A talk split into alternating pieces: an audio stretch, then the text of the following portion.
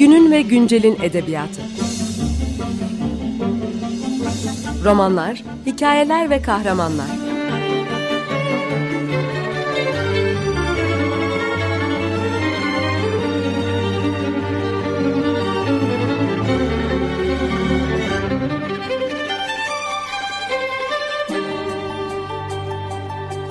Hazırlayan ve sunan Seval Şahin.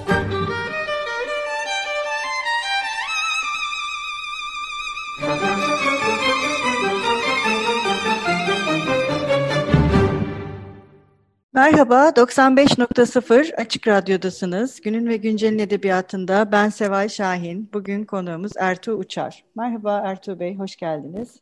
Merhaba, hoş bulduk. Ertuğ Uçar Antalya'da doğdu, İstanbul'da yaşıyor ve mimarlık yapıyor. Yayımlanmış öykü kitapları, Rüya Arızaları, Yalnızlığın 17 Türü, Dünyayı Seyretmek için Bir Yer ve Ormanda Kaybolmak dışında Bir Çift Ayak adlı romanı ve Wolf'un İzinde adlı deneme kitabı var. Ayrıca daha önce Rüya Arızaları ve Yalnızlığın 17 Türü adıyla yayımlanan kitaplarını yeni öykülerde ekleyerek Gece Yolculuğu adlı kitapta bir araya getirdi. Bugün konuşacağımız kitap Ertuğ Bey'in son e, eseri Ayrılığın Haritası Can Yayınları tarafından yayınlandı ve bu da bir e, roman. E, bu roman e, Ada adlı bir e, karakterin kahramanımızın adının Ada olduğunu aslında hemen öğrenmiyoruz. Biraz e, zaman geçtikten sonra kahramanımızın adının Ada, Ada olduğunu öğreniyoruz. Aslında ona dair birçok şeyi kitap ilerledikçe öğreniyoruz. Yani kahramana dair bilgilerimiz kitap ilerledikçe artıyor. Sanki biz de onunla birlikte öğreniyoruz aslında kendisiyle ilgili birçok şeyi. E, ve sevgilisiyle birlikte çıktığı Yunan adalarına e, doğru bir yolculuk ve bu adaları e, gezmesi hem kendisi hem ilişkisi ve ilişkileri hem de e, bu bir adada olmak ya da bir coğrafyadan başka bir coğrafyaya ilerlemek ve bir yerde olmak aslında. Bir yerde olmak üzerine e, düşünen de bir kitap ayrılığın e, haritası. E, siz e, bu e, kitapta mesela kahraman adının ada olması, bunun kendisinin de zaman zaman bu ada ve ada kavramıyla e, ada kavramını çağrıştırdıkları üzerine düşündükleriyle e, alay etmesi diyelim. E, ne, bu, neden böyle kurdunuz kitabınızı? Neden ada e, ve bu çağrışımlar? Aslında tehlikeli bir şey. Ee, yani işte roman adalarda geçiyor. Kızın adı da ada. Zaten ada kavramı klişelerle harcanmış. Yani ne bileyim işte deniz feneri gibi, kuşlar gibi, hani kuşlar gibi özgür, işte deniz fenerleri gibi yalnız, e, her insan bir adadır falan. Böyle aslında sık sık e, arkası da hafif boş bir şekilde çok kullanılır bunlar. E, ada da aslında bu klişeleri çok sevmiyor. Yani öyle anlıyoruz. Ve böyle Uraz'la tanıştığında da tanıştığında ve onun yazar olduğunu öğrendiğinde de nedense önce ondan öyle şeyler bekliyor. Yani onun adı e, isminin adı olduğunu öğrendiğinde e, sanki böyle e, klişelere düşecekmiş, böyle şeyler söyleyecekmiş. Özellikle sarhoş olduğunda gibi geliyor. E, söylememesini de şey olumlu puan veriyor ilk tanıştıklarında. E, onu böyle biraz serin kanlı buluyor falan. E, ama tabii ilginç olan bence burada e, bütün bu klişeler sırayla adanın aklına geliyor. Hepsi. Ee, e, belki de kendini hafiften sansürlüyor falan. Belki de hoşuna gidecek aslında söylese. Yani onu da tam bilemiyoruz. O konu havada gibi bence. Evet bence de. Şimdi bu alay ve klişelerle e, hareket etmesi biraz onun yazar olmasıyla da ilgili bir durum. Yani sadece sıradan bir okur evet, olsa evet belki bu klişeleri üzerine çok düşünmeyecek. E, bir taraftan da şey var, e, iki kahramanımız da Adada, Uraz'da e, sevgilisi yazar. Ayvalık, Ayvalık'ta tanışıyorlar. Ee, Uraz evet. biraz yazdıklarını çok paylaşan biri değil. Aslında hayatı hakkında da çok fazla şey söyleyen biri değil. Yani çok fazla konuşan e, yani kelimelerle kurduğu ilişki konuşmada yazıyla kurduğu ilişkiyle aynı değil.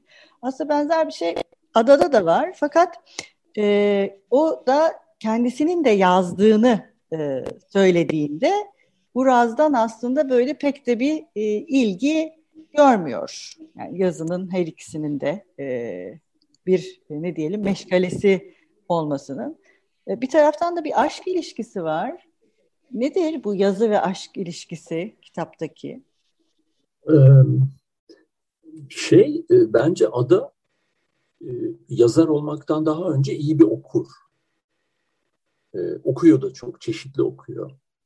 Hatta bu Uraz'ın adalar üzerine yazdığını öğrendikten sonra ada kitapları topluyor ona. Uraz'dan cevap gelmeyince oturuyor kendisi okuyor onları falan. Yani okumaktan zevk alan, e, üzerine düşünen biri. E, ve baştan beri de yazar yazar kimliğinden değil, çok etkileniyor Uraz'ı. Ve e, Uraz'ın biraz kapalı kişiliğini hep zamanla yazı yolun, yoluyla e, şey yapabileceğini, açabileceğini, aralarında yazının bir araç olabileceğini düşünüyor. Ve böyle düşünmek hoşuna gidiyor belki. E, bunun olmadığını, bir türlü olamadığını gördüğünde de aslında tabii hem biraz hayal kırıklığına uğruyor hem de Uraz'ın yazar tarafında sorgulamaya başlıyor. Zaten biraz kitabın sonunda da ona dair şeyler öğreniyoruz. Yani Uraz da belki kendisini örtmek için kullanıyor bu yazı meselesini. Bilmiyorum. Güzel bir soru. Ben hiç böyle derinliğine de düşünmemiştim. İnsan yazarken çok düşünmüyor bazen. Evet, kelimelerin çağrışımları ama yine de insanın zihnine geliyormuş gibi düşünüyorum. Ben de bu kitapları okuyup mesela yani yazara sorular hazırlarken hani yazmak eylemi de hani hem birine yazmak, bir şeye yazmak hem de yazı yazmak. Yani öyle bir aslında evet, doğru, şeyleri de var. Doğru. Yani işte kalbe yazılan şey gibi ve ilişkinin böyle oturması. E, bu çok da çarpıcı bir ilişki bence e, kitapta. E, şimdi kitaptaki e, en sürükleyici şeylerden birisi aslında biraz da tehlikeli bir şey. Adalar hakkında bilgiler. Yani adalarda bulunan bilgiler. E, ve bu bilgileri e, biz e, kahramanın e, zihninin süzgecinden okuyoruz. Şimdi bu e, ben bunu çok başarılı buldum kitapta. Çünkü bu bir taraftan tehlikeli bir şey. Malumat füruşa dönü, döndürebilir yazarı. Yani, çok doğru. E, siz mesela bu malumat fürüşlükla tam da bu zihninden, kahramanınızın zihninden süzülen şey arasındaki dengeyi nasıl kurdunuz? Bu sizi zorladı mı? Zorladı ben e, daha önceki kitaplarımda bazen kendim de daha sonra denk geliyordum. Ee, mesela ben yoğun e, yani 20-25 senedir mimarlık yapıyorum. Ve eninde sonunda e, mekanı e, ya da bir objeyi, coğrafyayı tasvir etmek hoşuma gidiyor. Ee, tabii mimarlık bazen sağdan soldan e, şey fışkırabiliyor. onu kontrol etmek çok kolay olmuyor. Ee, diğer e, okuduğum kitaplarda da bu dediğiniz malumat furuşluk e, e, ne kadar var, ne kadar yok hep çok ilgimi çekmiştir. Yani e, o olduğunda gerçekten rahatsız oluyor insan. E, her zaman o dengeyi tutturmak zor. Bunun üzerine de çok düşünüyorum. E, bu kitaptan da çok ayıkladım. Ee, bunu söylemenize de sevindim. O dengenin kurulduğu e, fikrinde olmanıza. E, çok ayıkladım. Hala bile bazen okuyunca e, şey yapıyorum ya bu bölüm fazla mı kaçmış diye düşündüğüm oluyor. Ama anlatmayı da seviyorum ve o hani bu kitap ada bilgileri olmadan da olmazdı pek.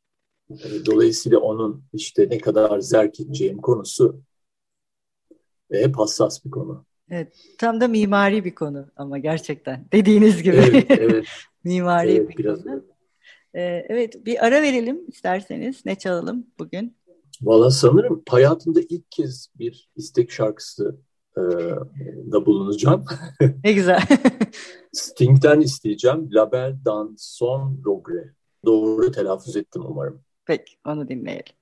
Merhaba, tekrar 95.0 Açık Radyo'dasınız. Günün ve Güncel'in edebiyatında ben Seval Şahin. Konuğumuz Ertuğ Uçar'la birlikte son romanı Ayrılığın haritasını konuşuyoruz.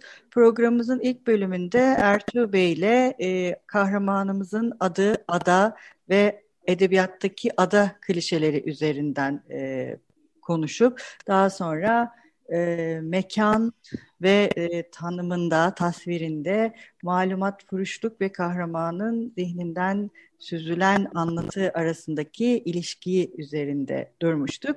E, şimdi biraz buradan devam edeceğim. Şimdi bu kitap tür olarak bir roman ama bir taraftan e, aslında e, bir seyahat kitabı bence.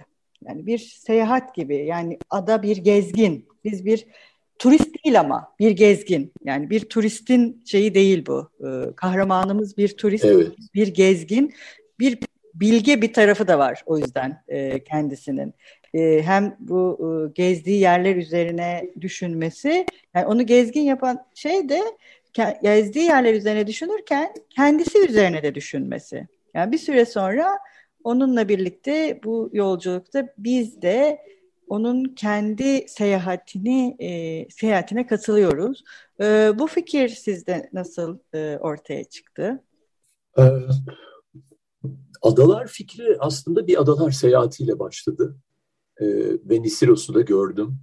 Ee, çok kısa birkaç gün orada bulunmama rağmen çok e, etkilendim gerçekten Nisiros'tan. Ee, insanda yani yazmayı seven birinde e, yazmak, çizmeyi seven birinde çizmek arzusu uyandırıyor. Çok çok özgün bir yer.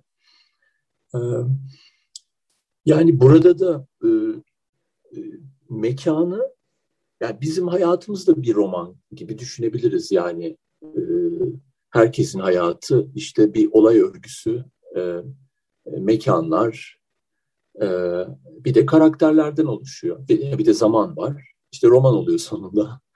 Ee, ben bunun mekan kısmıyla çok ilgileniyorum. Ee, e, seviyorum mekan üzerine okumayı, e, yazmaya çalışmayı, ne bileyim fotoğrafları tasvir etmeyi. Ee, burada da e, fon yani böyle bir fon bir adalar fonu bu tür bir ilişki romanı için bana çok iyi geldi. Ee, ve bu ikisini biraz birbirine e, birbirine sardım diyebilirim. Ee, yani ada da dediğiniz gibi böyle kendini didikleyen, işte sorgulayan bir karakter. Mesela Uraz pek öyle değil yani. Uraz e, sorguluyorsa da bunu bilmiyoruz zaten. Yani Uraz tarafını bilmiyoruz biz. Adayı biliyoruz. E, bu ilişkiyi de aslında yalnız başına yaşıyor birazcık. Yani kendi başına yaşıyor gibi bu ilişkiyi ve kendi başına bitiriyor. Onun böyle hayatında aşması gereken bir eşik gibi oraya da Uraz denk geliyor diyebiliriz. Ee, e, Nisiros'sa e, e, bu e, didikleme, bu tür bir didikleme için çok uygun bir form. Çok sakin bir yer. Ee, şöyle diyebilirim mesela. E, insan hangi moddaysa e, o modu sivrilten bir yer. Yani neşeliyseniz daha neşeli olabilirsiniz. E, işte biraz böyle bir hayatın böyle bir dönemindeyseniz de e, biraz kendi kendinize bırakıp baş başa bırakabilir sizi. E, bir de bunun üzerine böyle bir fırtına gelince e, ada adada ve odada böyle yapayalnız kalıyor ve e, böyle bir gecesini düşünmeyle geçiriyor. Bir gecesini, bir gününü. E biz de onunla beraber yaşıyoruz bunu. Evet, e, ayrılığın haritası tam da aslında bu seyahatin tanımlanması gibi geliyor bana yani. Hem duvarda bir harita var. Önce Uraz'ın yaptığı işte duvara astıkları bu adaların haritası. Ama e, sonrasında buna e, adanın kendi iç yol iç dünyasının da eklenmesiyle e, aslında ilişki e, haritası da çıkıyor yavaş yavaş ortaya.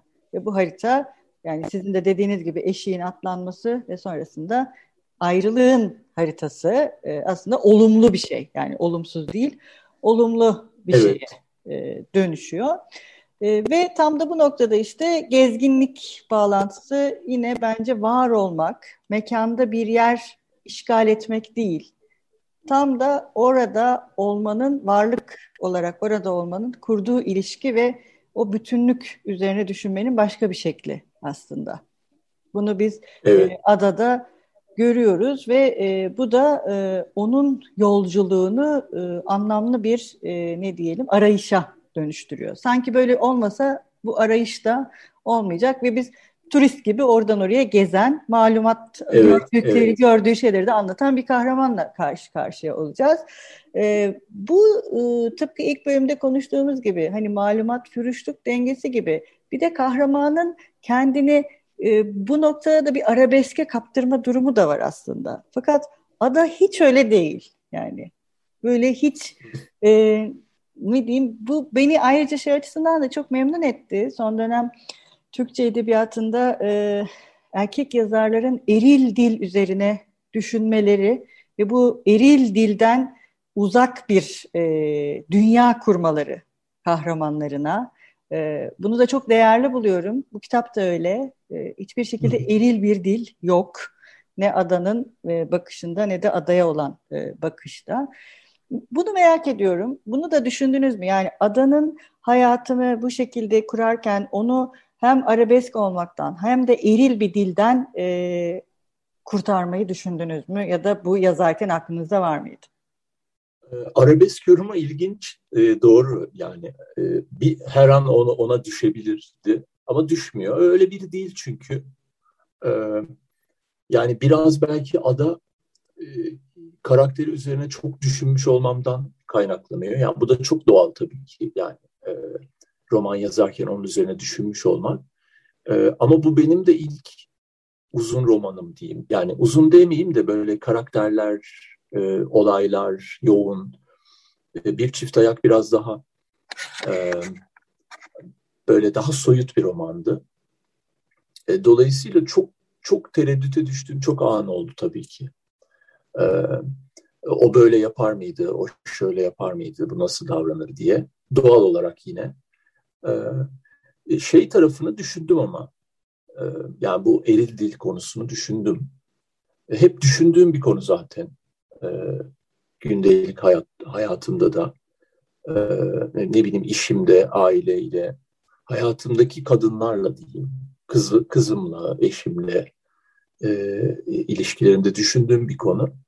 Dolayısıyla o e, yani o çok zor olmadı belki. Yani daha doğal e, bir şekilde gerçekleşti. E, ama böyle bir kitap yazayım diye de düşünmemiştim. Yani e, işte karakter kadın olsun diye de düşünmemiştim. Hatta önce erkeğin gözünden e, anlattığım versiyonları da var. E, fakat sonra bu, bu daha çok aktı. E, daha iyi geldi. Anlatacak da daha çok şey var. Ne bileyim. ne Erkekler daha düz geliyor bana. Yani daha daha belki hayatı daha az sorguluyoruz. Böyle daha paldır küldür mü yaşıyoruz bilmiyorum. Ee, anlatacak daha çok şey var gibi geldi. Ee, ama yani onun şeyine düşmemek de önemli. Ben öyle kitapları da rastlıyorum ve okuduğumda çok hoşuma gitmiyor. Yani yani kadın konusunu bir e, devamlı bir mağduriyet ve şey hissiyle e, yani böyle bir acıyla e, anlatmak. Erilliğin e, başka bir hali. Yani aslında evet, tabii ki o da var yani. O, o da olsun. Ama hepsi böyle olunca da bir garip oluyor. Yani sonuçta etrafımızda adayın yaşadığı gibi bir ilişki yaşayan dünya kadar insan var. Uraz gibi olan bir sürü insan. Normal bir ilişki işte yani. Ee, sanki bunlar yazmaya değer değilmiş gibi oluyor. Evet, doğru.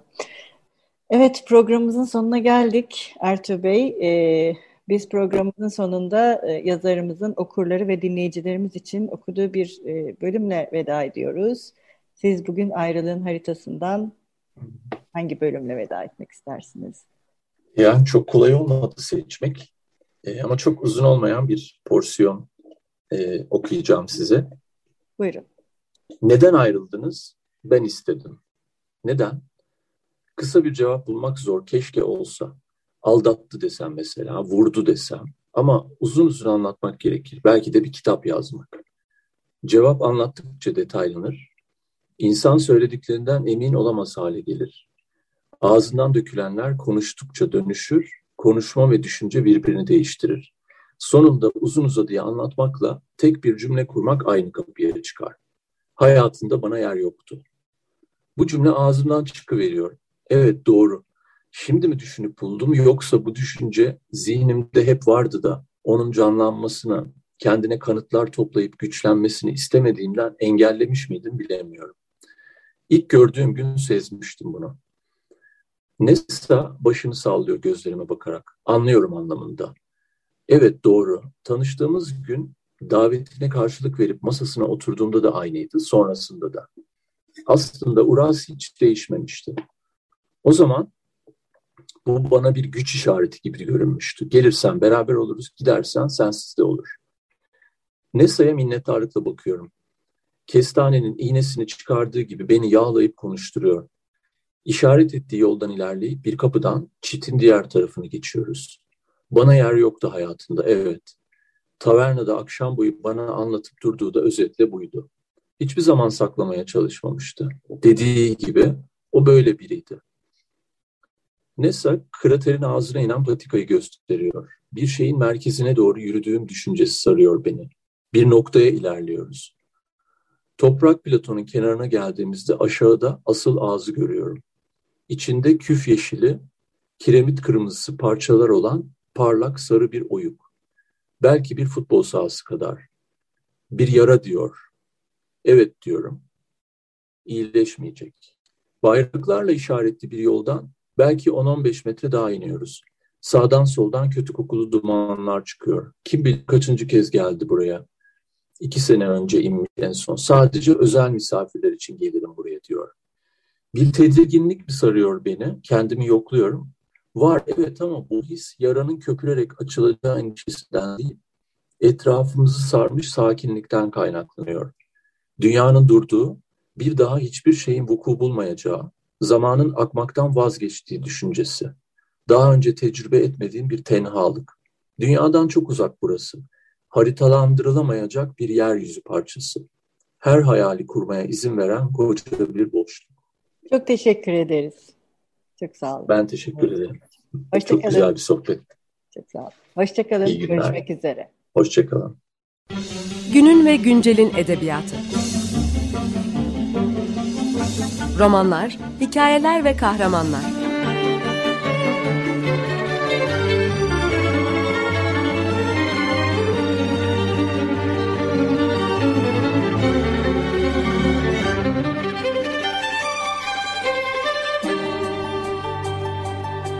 Hazırlayan ve sunan Seval Şahin.